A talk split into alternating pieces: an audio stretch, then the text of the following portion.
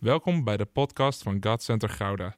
Vanaf deze plek willen we jou inspireren, motiveren en activeren om op een praktische manier je dagelijks leven met God vorm te geven.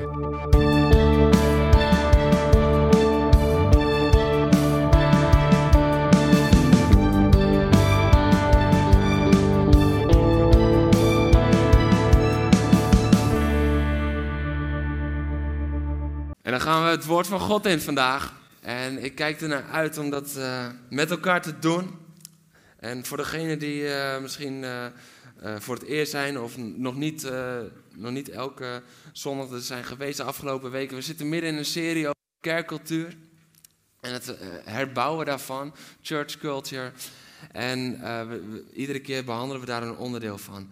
En voor vandaag voel ik heel erg sterk een cultuur van gebed, om het daarover te gaan hebben. En jullie hebben echt mazzel, want wie zijn er allemaal voor het eerst? Ik weet dat er namelijk een heel studentendispuut zit. Oh, super tof dat jullie er allemaal zijn. Ja, we zijn blij dat jullie er allemaal zijn. En jullie vallen zo met je neus in de boter, want ik heb een 12-puntenpreek. Halleluja. Wie is er voor het laatst? Nee.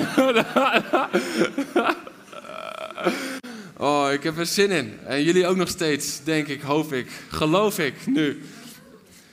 Ja, bid ik. Maar we gaan kijken namelijk naar iets heel moois. En ik geloof dat het je gebedsleven gaat zegenen. En dat het daardoor ook je leven gaat zegenen. En je wandel met God daarin gaat zegenen. Want ik geloof daarin dat ik vandaag een aantal sleutels met jullie mag delen. En een aantal van die sleutels zijn: hoe word je nou dat zout der aarde? En hoe word je nou dat licht in de wereld? Waar Jezus het over heeft in Mattheüs 5. En hoe kunnen we nou liefhebben wie ons kwaad doen? Ook in de bergreden. Hoe kunnen we scherp blijven in wie we dienen? We kunnen geen twee heren dienen, zegt de Bijbel. Dus hoe kunnen we scherp blijven in wie we dienen? Hoe kunnen we vrijkomen van oordeel? Hoe kunnen we zorgen van ons afwentelen? Het zijn allemaal dingen waarvan ik geloof dat vandaag eigenlijk de basis voor wordt gelegd. En misschien denk je, zo, dat schept verwachtingen. Maar ik geloof echt dat we vandaag de kern daarvan gaan pakken door te kijken naar een cultuur van gebed. En dat we daarin een openbaring krijgen en dat we gaan ontdekken van, oh maar wacht eens even, misschien zit datgene wat ik wil forceren in mijn leven, waar ik een doorbraak in wil in mijn leven. Misschien ligt het begin van die doorbraak wel op een heel ander facet van mijn leven. En ik moest denken aan afgelopen juni, het was 26 juni. En dat was de dag voor mij voor mijn eerste triathlon. En jullie hebben me die zondag daarna gezien en gehoord over hoe dat was. Maar ik wilde er even een element uithalen. Want het was een triathlon, even voor degene die dat niet weet. Een triathlon is 4 kilometer zwemmen, dan ga je 180 kilometer fietsen en dan ga je 42 kilometer hardlopen. En voor degene die denkt van, hoe lang mag je erover doen? Dat doe je wel in 1 dag achter elkaar. Sommigen zeiden van, oh, wat leuk, dus dan heb je 3 dagen achter elkaar. Nee, dat doe je in principe wel op 1 dag. En ik had me goed voorbereid en we gingen van start 6:00 ochtends in het water, open water. Het was prachtig, het was genieten. Dus nou, ongeveer 1 uur en 20 minuten gezwommen. Dan spring je op de fiets. Dan ga je met z'n allen fietsen. En dat was 180 kilometer lang. En dat ging supergoed. En eigenlijk tot de 145 kilometer ging dat, 35 kilometer ging dat heel erg makkelijk. Maar toen merkte ik dat ik wat minder honger kreeg. En je moet weten, als je zo'n dag doorgaat, je moet blijven eten. Je moet blijven eten. Je moet echt tot vervelend toe blijven eten. Zelfs de mensen die enorm van eten houden, die gaan op die dag denken van, waarom moet ik nog eten? Want dat is wat er gebeurt. Je verbrandt zoveel dat je continu moet blijven bijvullen. En dat doe je niet door alleen maar pannen macaroni op je fiets op te proberen te eten. Nee, dat doe je echt vooral door jelletjes, door reepjes. En daar zitten dan al die voedingsstoffen in die je nodig hebt. Maar op het gegeven moment was ik daar zo klaar mee en zo misselijk van, dat ik dacht, ik ga gewoon vooral water drinken. En toen was er al iemand die me waarschuwde van, Jeroen, je moet wat meer eten. En Jeroen is niet eigenwijs aangelegd, dus ik luisterde niet. En ik bleef vooral water drinken. Maar dat resulteerde erin dat het fietsen ging nog wel goed. Maar op het gegeven moment, na ongeveer 15 kilometer hardlopen, dat ging fantastisch tot dat moment. En toen merkte ik van, oh maar wacht even. Mijn ademhaling gaat niet meer goed. En ik weet niet of je wel eens benauwd bent geweest, maar dat is gewoon best wel een eng gevoel. En ik kon niet meer diep ademen. En dat is best wel essentieel met hardlopen. Dus ik moest steeds vaker even gaan wandelen. Maar ik voelde die druk op mijn borst. En ik dacht van, volgens mij zijn al mijn spieren gewoon helemaal overbelast. En gewoon moe van die hele dag. Dat was mijn eigen invulling. Dus ik dacht, als ik nou vooral even ga wandelen, dan neem ik wat rust. En dan op een gegeven moment kan ik wel weer. En ik begon naar eigen inzicht, begon ik in te vullen van oké, zo ga ik hier doorheen komen. Dit is wat ik nodig heb. Totdat ik op een gegeven moment bij de post kwam. Het waren 4 rondjes van iets meer dan 10 kilometer. En daar iemand stond en die zei, want die was ook voor de verzorging die dag. Die zei, Jeroen, jij gaat nu zitten in een stoel. En ik dacht, dat was zo streng. Ik denk, oké, nou. Ik luister. En weet je wat ze me toen hebben gegeven? Chips en cola. Zeg maar, amen wordt er gezegd.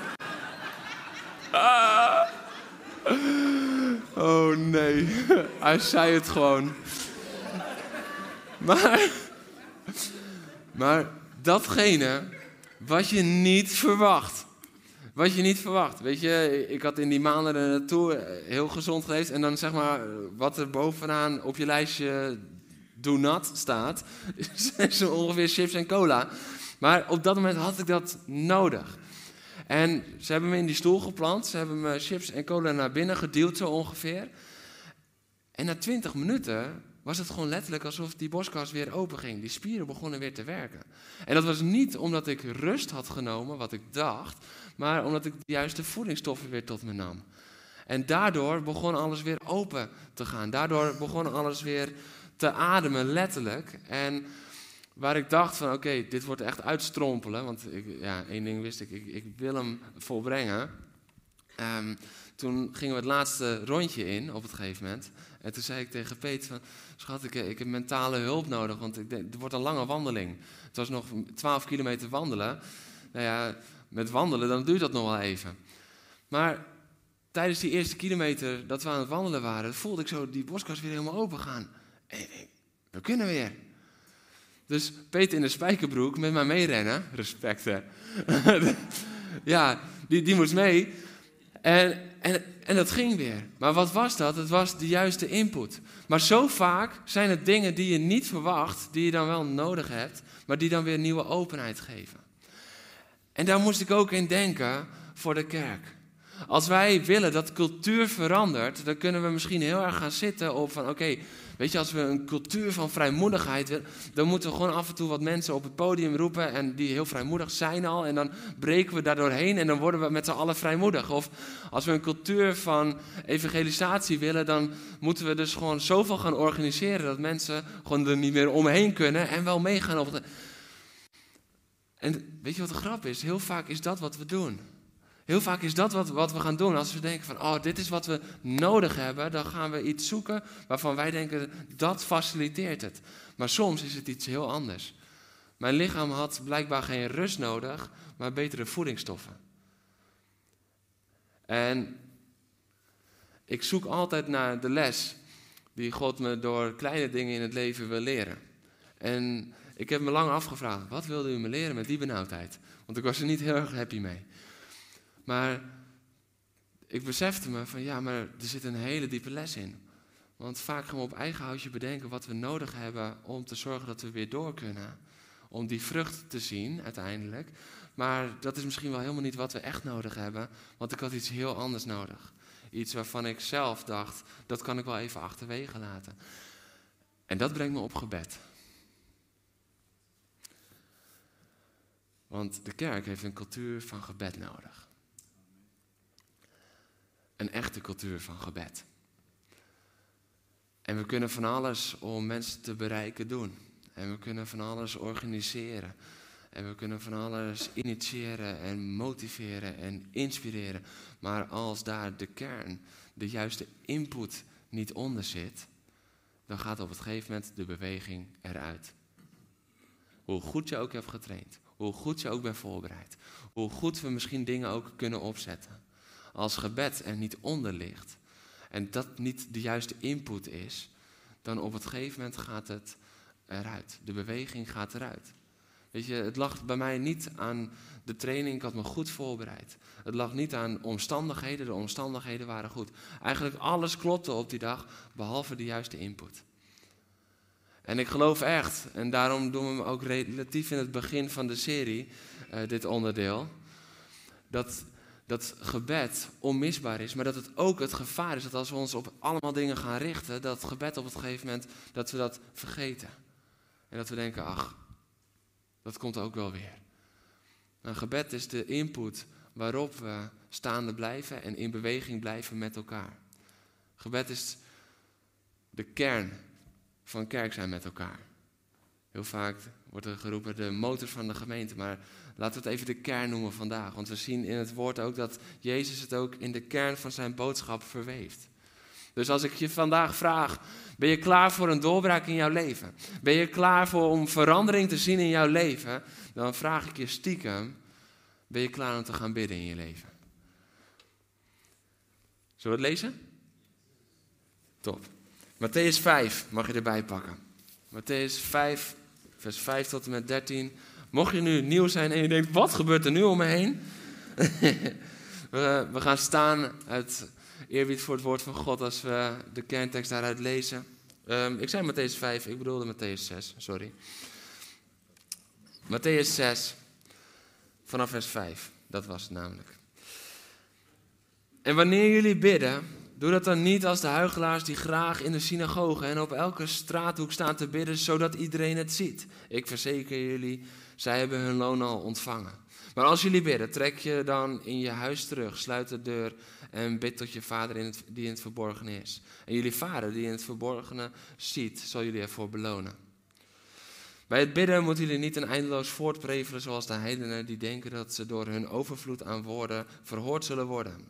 Doe hen niet na. Jullie vader weet immers al wat jullie nodig hebben voordat jullie het aan hem vragen. Bid daarom als volgt. En dan komen we bij de kern van vandaag. Bid daarom als volgt.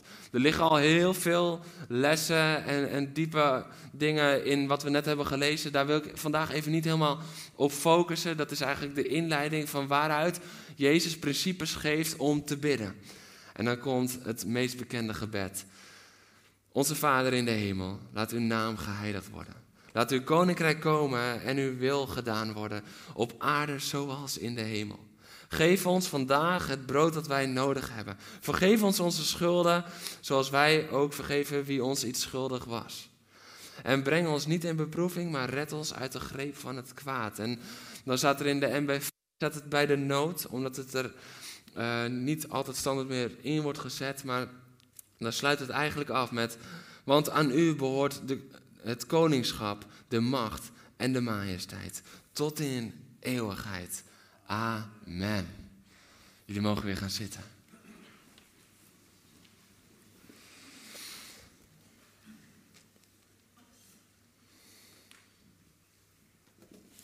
Yes. En vandaag wil ik met je kijken, bovenal naar de principes die Jezus legt hier in dat Onze Vader. Want hij leert ons bidden en hij zegt, doe dit. En weet je wat zo interessant is? Jezus geeft niet zo heel vaak precies de instructie hoe we het precies moeten doen. Als we kijken naar kerk zijn met elkaar, dan heeft Jezus eigenlijk nergens precies de instructie gegeven van zo moet het er altijd uitzien en zo moet het altijd gaan. Hij geeft ons redelijk veel vrijheid. En toch geeft hij hier principes over gebed vanuit dat hij zegt van oké, en doe het zo, doe het op deze manier. En dan komen de 12-puntenpreek. Want dit gebed is op te delen in verschillende punten. En dit gebed is op te delen in 9 punten eigenlijk die daarin beginnen.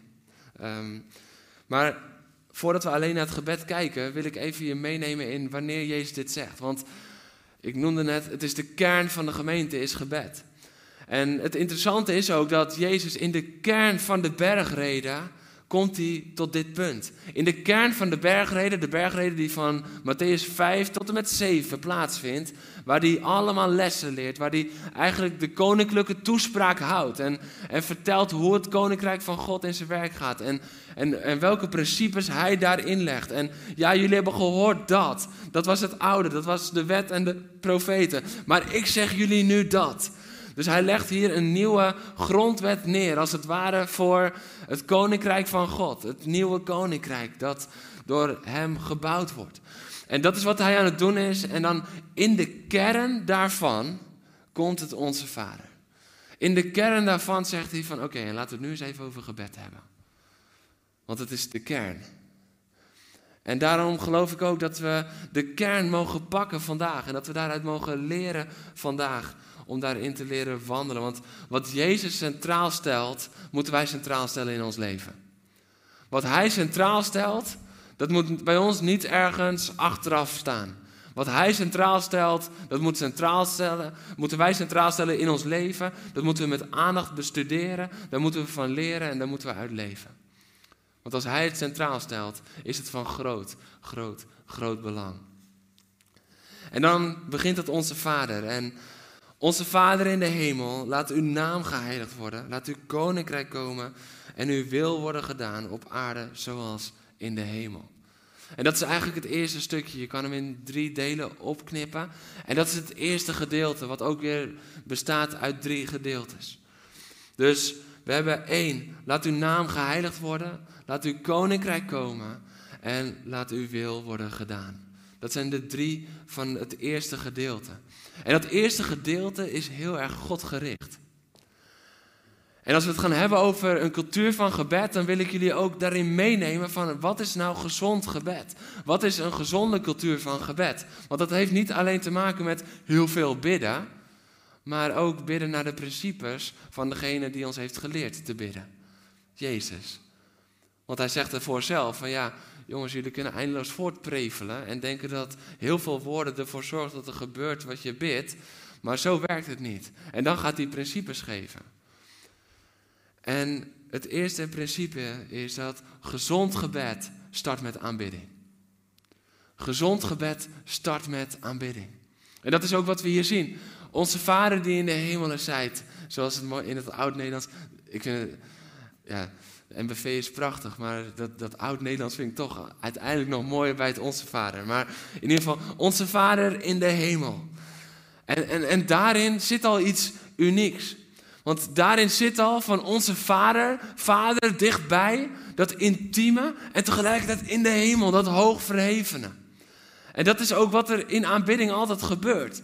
Daarin mogen we intimiteit hebben met degene die hoogverheven is. Maar omdat hij zijn zoon heeft gegeven en zijn zoon voor ons aan het kruis is gegaan en uit de dood is opgestaan, is hij niet meer veraf gebleven, maar nog steeds wel hoog verheven. Maar dat hij hoog verheven is, betekent dus niet dat er afstand is, maar dat hij zegt van, maar je kan ook bij mij op schoot komen. Je kan ook aan mijn hart liggen. Je kan ook dicht bij mij zijn. En ik ben in jullie komen wonen door mijn Heilige Geest.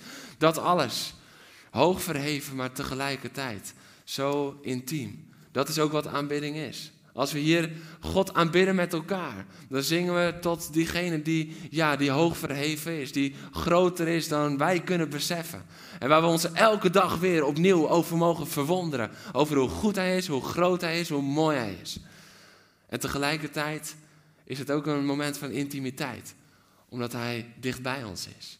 En omdat Hij zegt, maar je zingt tot mij, maar ik raak jou ook aan. Want ik wil jou ontmoeten. Aanbidding gaat over een ontmoeting. En dan staat daar de eerste. Uw naam worden geheiligd. En ik was daarmee bezig van, Heer, hoe wilt u dat in een principe vertalen? Want uw naam worden geheiligd. Het is niet dat God nog geheiligd hoeft te worden. Dat is het niet. Want Hij is heilig. Dus Hij heeft dat niet nodig. Maar wat betekent dat? En wat is dan het principe dat we daaruit mogen leren? En dat heeft dus alles te maken met aanbidding. Want uw naam wordt geheiligd, dat betekent eigenlijk ook uw naam wordt apart gezet. Apart gezet. En als we zijn naam apart zetten voor in ons leven, dat betekent dat we hem de hoogste plaats geven. En dat hij niet een van de dingen in ons leven is. niet een van de focussen in ons leven is, maar dat we hem apart zetten. Dat heeft alles te maken met hem aanbidden, hem de plek geven die hem toekomt, de eer geven die hem toekomt. Dus Jezus begint hier met aanbiddingen, want dat is waar we toe geroepen zijn. Dat is echte aanbidding. Dat is aanbidding in geest en in waarheid. Dat is de aanbidding waar Jezus ons toe oproept. Niet alleen het lied zingen met elkaar, maar uiteindelijk de woorden leven met elkaar. Echt apart gezet. Dat we zeggen van oké, Heer, ik zet u apart in mijn leven. En mijn leven staat in teken van u. Dat is echte aanbidding. En dat is zo krachtig om te zien dat dat daarmee begint. Dus het eerste wat in die aanbidding plaats mag vinden, in ons gebed plaats mag vinden, is dat we ons richten op hem. En dat we zijn naam heiligen in ons leven. En dan, laat uw koninkrijk komen en uw wil worden gedaan. En dat stukje, laat uw koninkrijk komen, dat is ook alweer tweedelig. Aan de ene kant is dat ook een stukje onderwerping van ons. Dat wij zeggen van, Heer, laat uw koninkrijk komen en bouw uw koninkrijk hier op aarde. En dat heeft dan ook weer alles te maken met aanbidding. Want in de psalmen wordt duidelijk geschreven dat God troont op de lofzangen. Dus hij troont op de lofzangen, hij troont op aanbidding. Dus dat heeft alles met elkaar te maken. Dus dit zijn niet losse dingen, maar eigenlijk pakt Jezus in dit gebed, pakt hij zo uit het hele woord, pakt hij alles samen en stopt hij het in de principes van gebed. Laat uw koninkrijk komen. Dus aan de ene kant nu, laat het nu gebeuren. Laat ons door onze aanbiddingen uw koninkrijk bouwen en laat ons door onze aanbiddingen, en dan heb ik het dus niet alleen over het zondagochtendmoment, maar onze aanbidding op maandag, als we ervoor kiezen om het juiste te doen en niet het leuke te doen. Dat we ervoor kiezen om het goede te doen en misschien niet het makkelijke te doen. Dat is ook onze vorm van aanbidding naar hem. En daar troont hij op en daar wordt zijn koninkrijk gebouwd. Want God heeft ervoor gekozen om zijn koninkrijk te bouwen met ons samen. Door zijn kinderen heen. Dat is waarom wij nu het licht in de wereld zijn zoals Jezus dat was. En dat is waarom wij het zout der aarde zijn. Maar dan hebben we het nodig om vanuit aanbidding dat te doen met elkaar. En tegelijkertijd is het ook een prachtige kreet van verlangen naar dat komende. Naar dat uiteindelijk dat eeuwige koninkrijk. Naar de wederkomst van Jezus. En dat we zullen zien, er zal een nieuwe hemel en een nieuwe aarde komen. Het is ook een kreet van verlangen al naar de toekomst. En dan laat uw wil worden gedaan. Laat uw wil worden gedaan, zoals in de hemel, ook hier op aarde. En daarin zit ook een stukje van ons. Heer, laat uw wil worden gedaan. En daarin zien we dat Jezus eigenlijk al vooruitwijst naar zijn eigen gebed. Als hij aan het bidden is in de tuin. Als hij aan het bidden is onder tranen en onder bloed van de druk die er op hem ligt. Dat Jezus bidt, Heer, als het mogelijk is, laat dan deze beker aan mij voorbij gaan. Maar niet mijn wil, maar uw wil geschieden. Maar laat niet mijn wil, maar uw wil gedaan worden. Dus hij wijst er al vooruit naar dat stuk. En Heer, laat uw wil worden gedaan. En dat is ook onze vorm van aanbidding. Dat we zeggen, Heer, we gaan voor uw wil. We gaan voor uw wil. Wat het ook betekent in mijn leven, we gaan voor uw wil. Ook als dat betekent dat ik misschien zendeling word naar een plek waar ik nu nog nooit van heb gehoord. Waarvan de taal erg lastig is. Heer, uw wil geschieden. Ook als dat betekent dat ik gewoon ergens in Nederland word uitgezonden om een kerk te stichten. Uw wil geschieden. Ook als dat betekent dat ik eigenlijk zo graag zou willen wegrennen van mijn werk. Maar u zegt, maar dit is de plek waar ik je heb gesteld. Uw wil geschieden. Misschien is het wel dat je eigenlijk je huwelijk uit wil rennen. Omdat het al zo lang dat jullie uit elkaar zijn gegroeid. Omdat jullie elkaar niet meer hebben vastgepakt. En je ziet het niet meer, je weet het niet meer. En eigenlijk denk je van, alles in mij schreeuwt om nu weg te rennen. Om er een punt achter te zetten, want voor mij is het klaar. Maar niet mijn wil, maar uw wil geschieden. De diepste vorm van aanbidding zien we op de momenten dat onze wil niet overeenstrookt met zijn wil. Daar wordt aanbidding echt. Daar krijgt aanbidding vorm. Want het is makkelijk om dat uit te schreeuwen als je gelukkig bent. Maar wat als het moeilijk gaat? Niet mijn wil, maar uw wil geschieden. Dat is allemaal vorm. Het krijgt allemaal vorm in die aanbidding. Dus laten we eerst zijn naam heiligen. Laten we eerst zijn koninkrijk uitbidden. En zijn wil gedaan laten worden. Aanbidding. En weet je wat ik zo mooi vind? Want we komen hierna op het gedeelte, dat is het middenstuk waar we mogen gaan vragen aan God. Heer, geef het brood dat ik vandaag nodig heb. Vergeef me mijn fouten, vergeef me mijn schulden. En breng me niet in beproeving, maar red me uit de greep van het kwaad. Dat zijn de vragen die we voor ons persoonlijk stellen. Maar is het niet heel vaak zo dat dat het begin van ons gebed is?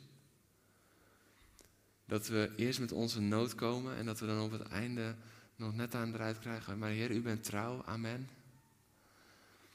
Maar ik heb echt ontdekt, vanuit de principes van het Onze Vader, dat Jezus ons leert, vanuit de principes van dat gebed, dat wanneer we ervoor gaan kiezen om ons gebed structureel te beginnen, bij de grootheid, bij de heiligheid, bij aanbidding naar God, dat ons hele middenstuk gaat veranderen.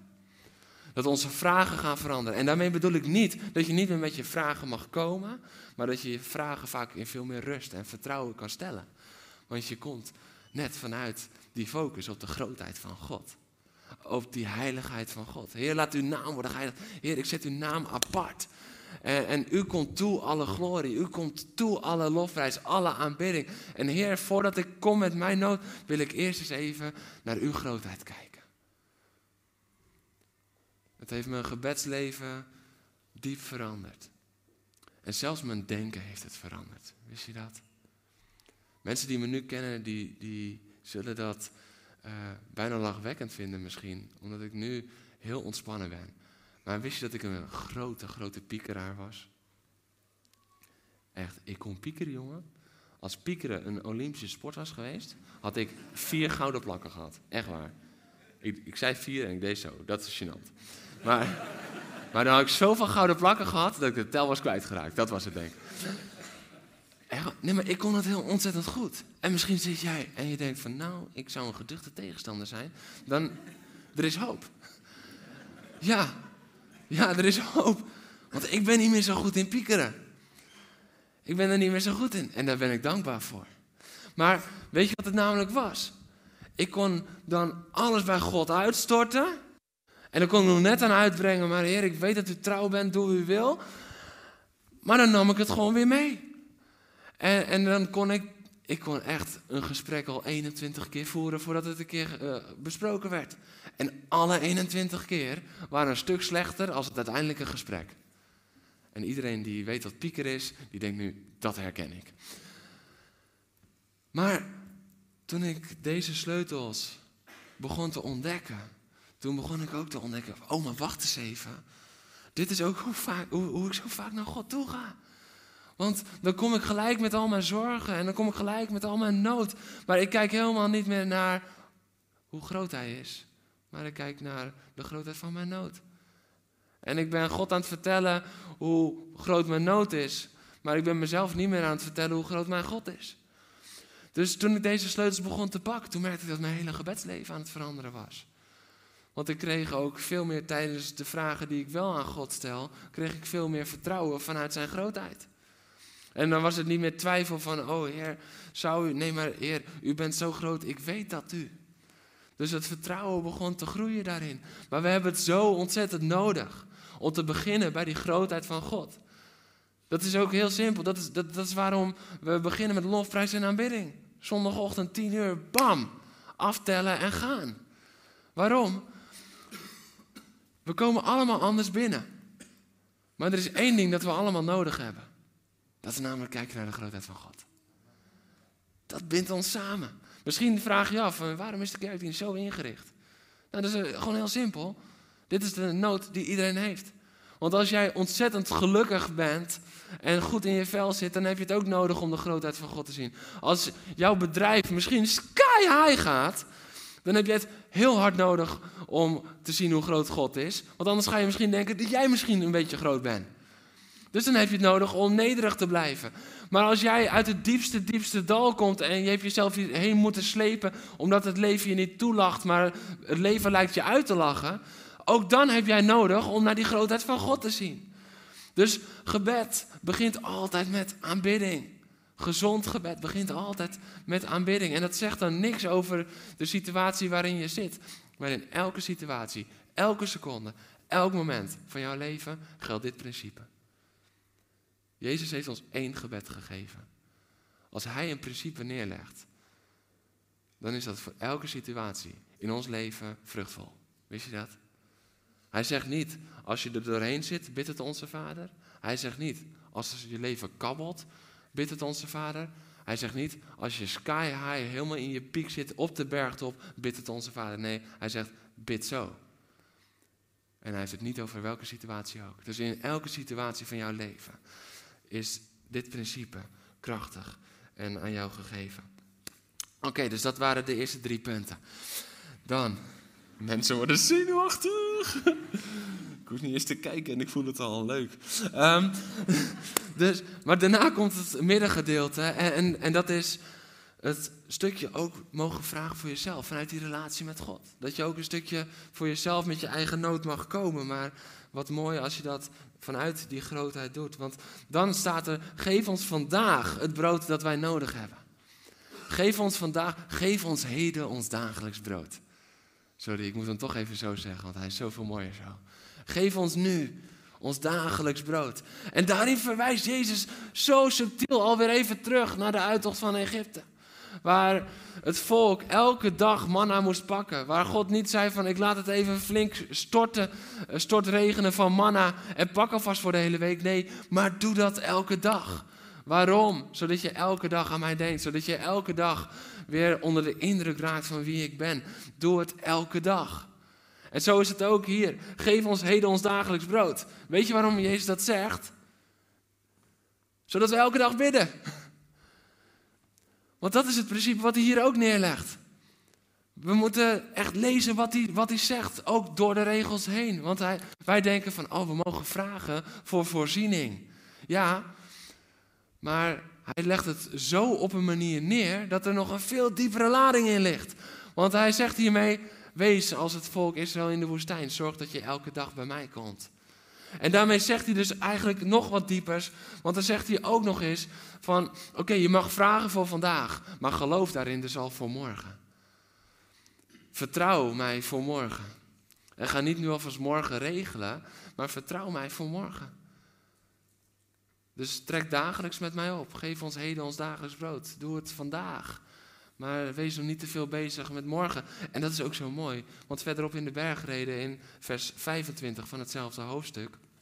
Daar begint Jezus ook over. Het niet zorgen maken over de dag van morgen. Want de dag van vandaag heeft al genoeg. En zo valt alles daarin samen. Hij pakt alles in zijn principes die hij geeft. En dat is iets wat we zo vaak zo moeilijk vinden. Om het echt bij het nu te houden en te vertrouwen voor de toekomst.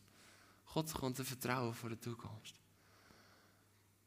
Want zo vaak willen we daar al alles voor ontvangen. Maar hij zegt, geef ons heden ons dagelijks brood. En dan staat er ook, vergeef ons onze schulden. En dat is een interessante, want je hoort veel verschillende opvattingen hierover. Van ja, als we Jezus hebben leren kennen en we hebben zijn offer aanvaard en we wandelen met hem, moeten we dan nog vergeving vragen voor de dingen die we doen? Nou, in het enige gebed dat Jezus ons leert, het enige gebed dat hij ons leert, doet Jezus aan schuldbelijdenis. Toen was het stil. Want blijkbaar vindt hij het dus best wel belangrijk.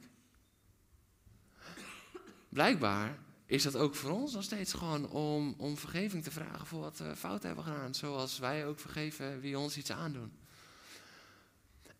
En nu hoor ik gewoon al mensen denken hiervan, ja maar wacht even, dan zijn we terug bij je af, dan moeten we terug naar het kruis. Nou, weet je wat het interessante is? De schuldbelijdenis is niet het startpunt van het gebed. Want ook de volgorde van het gebed heeft Jezus heel duidelijk uitgestippeld. Het is in het midden. Dus het is niet zo van oké, eerst dat en dan kan je een keertje gaan vragen om je brood dat je vandaag nodig hebt. Dan kan je God een keertje ontmoeten in aanbidding. Nee, dat heeft allemaal al plaatsgevonden. Dus dat stukje vragen om vergeving, dat is niet meer om in die intimiteit met God te komen zoals dat vroeger was onder het oude verbond. Nee, maar vanuit die intimiteit en in die intimiteit mag je om vergeving vragen. Dat is het nieuwe verbond. Maar wij denken vaak, oh, maar wacht eens even, het nieuwe verbond, dan doen we gewoon vergeving vragen voor onze zonde gewoon weg. Want Jezus is voor alles aan het kruis gegaan. Maar toch legt hij hier het principe neer. Maar niet meer om dat als startpunt te pakken, want anders kan je niet in mijn aanwezigheid komen. Maar hey, als je in mijn aanwezigheid bent, zullen we onze harten delen? En wil je dan ook gewoon daarin vergeving vragen voor wat je hebt fout gedaan? En ja, je weet het antwoord al op je vraag. Je weet, het is bijna geen vraag meer, het is gewoon het delen daarvan. Want je weet dat ik aan het kruis alles heb gedragen voor jou. Niet alleen van voordat je je leven aan mij gaf, maar ook daarna. Ook elke stap die je nu doet, ook elke fout die je nu nog maakt. Maar Jezus vindt het blijkbaar wel zo belangrijk dat het in ons gebed naar voren komt. Dus gebed vragen is niet meer de voorwaarde voor intimiteit, maar mag vanuit de veiligheid van intimiteit die al plaatsvindt. En dan krijgt het een hele andere lading. En dan staat er, en breng ons niet in verzoeking, maar verlos ons van het kwaad. En nadat we hebben gevraagd wat we nodig hebben, het brood en de vergeving, komt er eigenlijk als het ware een persoonlijke hartekreet. Breng ons niet in verzoeking en verlos ons van het kwaad. En dat stukje breng ons niet in verzoeking, dat is ook een hartekreet van, Heer, er zijn zoveel verleidingen om ons heen. Maar sterk mij, steun mij. Help mij om krachtig te zijn. Help mij om staande te blijven. Want er zijn zoveel afleidingen. En verlos ons van het kwaad. Dat is eigenlijk de hartekreet om. En het toekomende, waar het kwaad helemaal geen macht en geen rol meer heeft. Maar ook om nu staande te blijven tegen die duivel. Die als een brullende leeuw nog steeds rondgaat. En nog steeds met zijn kwaad probeert te intimideren. Nog probeert te forceren. Nog steeds probeert stuk te maken. En dat mag onze hartekreet zijn. En weet je wat ik daar zo mooi in vind? Daarin ontmoeten we hem en zien we weer opnieuw. Ik hoef het niet uit eigen kracht te kunnen. Maar ik mag het in zijn kracht zoeken. Maar dan moeten we dus wel verbonden blijven. Dan moeten we wel dagelijks met hem verbonden zijn. En continu met hem wandelen. En dan eindigt het gebed. En wat ik al zei, in de NBV is die in sommige delen is die weggehaald. Omdat er niet helemaal duidelijk is hoe dat in de originele geschriften is geweest. Of dat later is toegevoegd of niet. Maar ik was daar dan mee bezig. Want ik wil dat het verantwoord is om dan ook echt daarmee te eindigen. En wat ik zo mooi vond, is op een gegeven moment las ik een commentaar. En die zei eigenlijk dit. Die zei, ja, voor mij maakt het niet zo heel erg veel uit of het nou van het originele handschrift is of niet. Hij zegt, maar in de hele lijn van de Bijbel eindigt het niet bij onze eigen hartekreet, maar eindigt het bij de grootheid van God. In de hele Bijbel, de hele rode lijn, elke lijn die er te vinden is in de Bijbel, eindigt het bij het koningschap, bij de grootheid, bij de almacht van God. En dat is zowel van Genesis tot Openbaring, dat het begint bij de almacht van God en het eindigt ermee. Maar ook in alle tussenlijnen die er te zijn ontdekken. Weet je, het eindigde niet aan het kruis, het eindigde niet bij een vol graf, nee, het eindigde met een leeg graf. De almacht van God, het koningschap hersteld. En zo zien we dat iedere keer terugkomen. Dus dan staat er, want aan u behoort het koningschap, de macht en de majesteit, tot in eeuwigheid. En hierin zien we ook weer die driesprong. Koningschap, macht en majesteit. En ik wil hierop inzoomen, dit is een proclamatie. En ook ons gebed heeft proclamatie nodig. Want het is een proclamatie over wie God is. En als we dat dan zo uitbidden, dan bidden we dat eigenlijk als het ware ook uit over elke situatie. Dat je mag bidden van, oké, Heer, help mij om sterk te blijven. Help mij om krachtig te zijn. Heer, vergeef me wat ik heb gedaan, maar help mij, want ik heb u nodig. En dat je dan altijd mag eindigen. Want u bent de grote koning. Heer, ik vraag om uw hulp en om uw kracht. En dat vraag ik niet van, zou u dat alsjeblieft kunnen doen? Nee, ik weet dat u het kan. Ik vraag niet in afwachting op uw antwoord, maar ik vraag in de wetenschap dat u regeert. En zo krijgt proclamatie op het einde altijd vorm. Want, en die proclamatie is belangrijk. Misschien denk je van, ja, wat heeft proclamatie precies voor zin? Kijk, God weet het al. God weet al dat hij goed is. God weet dat hij koning is. God weet dat hij machtig is. God kent zijn eigen majesteit. Maar vaak moeten we onszelf weer laten weten. Vaak weten wij het nog niet helemaal in onze situatie. Ja, we weten theologisch, ja, hij is de koning der koningen. Maar is hij ook de koning der koningen in mijn situatie? Als ik het nog niet helemaal zie in mijn situatie, maar durf ik hem dan te vertrouwen daarin? Dat hij nog steeds de koning der koningen is. En er is nog iemand die we eraan moeten herinneren, want die is nogal vergeetachtig, en dat is de duivel. Die denkt iedere keer dat hij nog wat in de melk te brokkelen heeft. Maar die moeten we iedere keer weer opnieuw herinneren van, nee, maar ga even onder mijn voet. Goed zo, en dan doe je zo, en dan vertel je hem, want hij is koning. Hij is almachtig, en hem komt toe alle majesteit, en dat moeten we de duivel laten weten. Dat moeten we hem keer op keer laten weten. Want ik denk dat op het moment dat hij dacht, helemaal uitgeschopt is en op aarde neerstortte, dat hij zo'n hoofdpijn had, dat hij zijn geheugen is verloren. Hij vergeet iedere keer. Ja, het is tijd dat we dat iedere keer weer herinneren als kinderen van God. Wij moeten hem duidelijk maken, hij is de grote koning, dus jij hebt niks te vertellen. Hij is almachtig, dus jij bent al je macht kwijt. Hij troont in majesteit, dus jij bent alles kwijt. We moeten het hem leren. We moeten het hem iedere keer weer vertellen. En onszelf. Want zo vaak is het ook dat we zelf het geloof of het vertrouwen ergens kwijtraken in de tussentijd. En ik wil je nog een openbaring geven die me zo trof in dit Onze Vader. Want wat ik daarin zo mooi vind, is dat er dus ruimte is om te vragen. Om ook die hartekreet te doen, breng me niet in beproeving. Red me uit het kwaad, dat is een hartekreet, red me. Dus dat is nog een vraag richting God. En tegelijkertijd is daar ruimte voor proclamatie en aanbidding. En weet je dat ik denk dat er een soort knik is gekomen bij heel veel mensen die door de leer die ze hebben gehad, misschien jarenlang, die denken van ja, die twee dingen bestaan niet naast elkaar. Want als je nog om dingen vraagt en als je dat uitroept, red me uit de greep van het kwaad. Nee, daar moet je in gaan staan, dat moet je proclameren. Maar in het enige gebed dat Jezus ons leert, bestaat het naast elkaar en vult het elkaar aan. Proclamatie en de vragen van je hart. Proclamatie en misschien wel de twijfel. Kan ik dit wel aan? Proclamatie en misschien wel de angst voor dat kwaad. Het bestaat naast elkaar in één gebed. En dat is het gebed dat Jezus ons leert als principes. De principes van zijn gebed. Dit mogen wij ook pakken. Weet je, als we kijken naar dit hele Onze Vader, dan gaat het over aanbidding. Daarna mogen we vragen, mogen we smeken, mogen ons hart delen, mogen ons hart uitstorten. En dan eindigt het weer in proclamatie. Maar Jezus leert ons bidden in balans. Hij leert ons bidden in balans. Niet van, oké, je moet altijd proclameren. Of je moet altijd alleen maar aanbidden. Of altijd alleen maar vragen. Nee, hij leert die principes in balans toe te brengen. En in de juiste volgorde. Want wanneer we in aanbidding zijn begonnen. En we komen dan met onze vragen. Dan vatten we ook veel eerder weer dat geloof om te proclameren. Om het over onze situatie uit te spreken. En dan is het niet omdat we denken dat het zo hoort of dat het zo moet.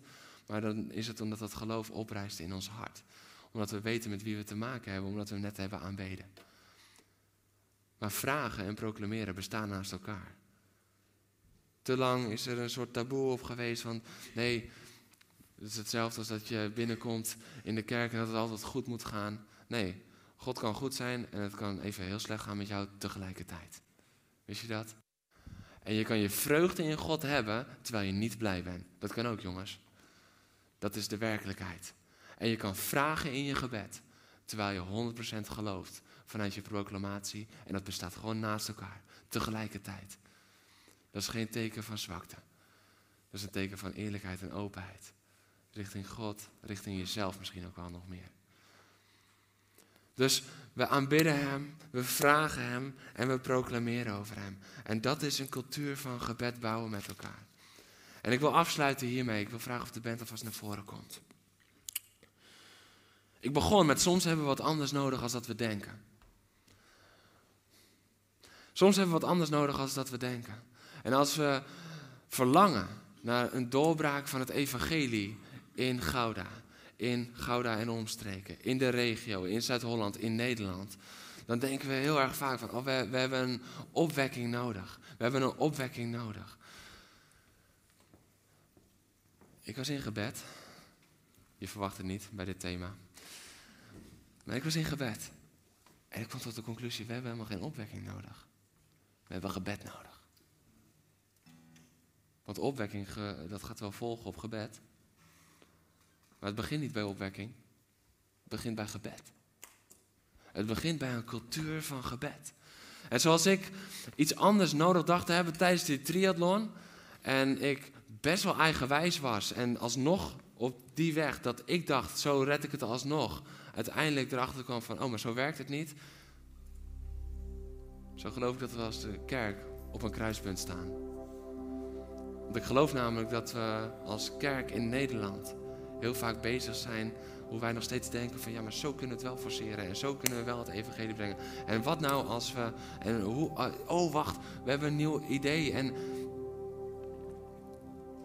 volgens mij zorgt dat ervoor dat de kerk ademruimte tekort komt. Dat het bedrukt wordt. Want wat we echt nodig hebben is een cultuur van gebed. Wat we echt nodig hebben is een cultuur van gebed. Weet je, ik zal eerlijk mijn droom met je delen. Mijn droom, sorry worship team hiervoor. Jullie gaan dit voor het eerst horen, jullie gaan echt schrikken. Mijn droom is dat het worship team hier ochtends om 7:30 of 7:00 al moet beginnen op zondagochtend.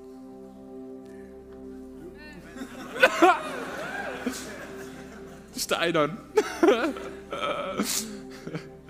Zo, volgende keer zal ik dit eerst zeggen en dan roep ik jullie erbij, sorry. Maar weet je waarom?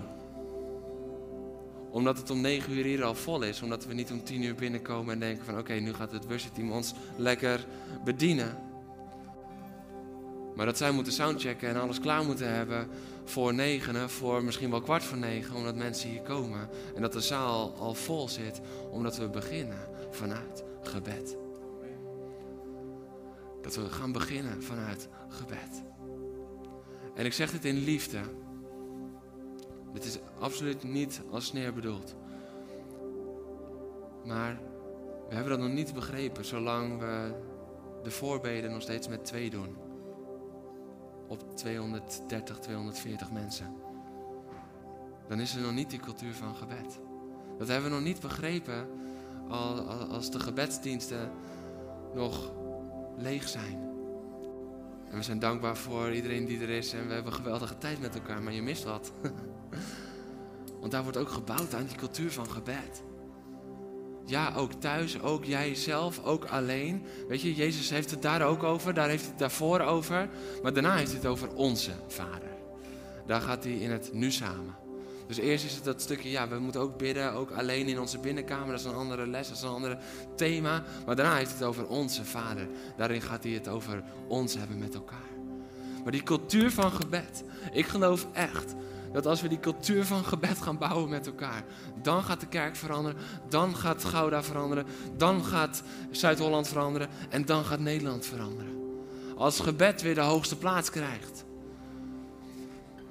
En niet het ondergeschoven kindje is en waarvan we denken van, oh ja, maar daar word ik misschien, dat is niet helemaal mijn ding, daar word ik misschien een beetje moe van. Maar het gebed weer echt de plaats krijgt die het toebehoort. Vanuit aanbidding, vanuit je hart blootleggen en vanuit proclamatie. En weet je, en als we dat pakken, als we echt die cultuur pakken, dan gaan we krijgen dat 2 Kronieken 7, vers 14 tot en met 16 gaat leven. En dan wanneer mijn volk, het volk dat mij toebehoort, het hoofd buigt, al biddend mijn aanwezigheid zoekt en terugkeert van zijn dwaalwegen. Weer 3 punten en dat maakt 12. We hadden er 9, dat maakt er 12 punten. Dus Het hoofd buigt. Weet je, het hoofd buigen. Het erkennen. Heer, ik heb u nodig. Heer, niet mijn wil, maar uw wil geschieden.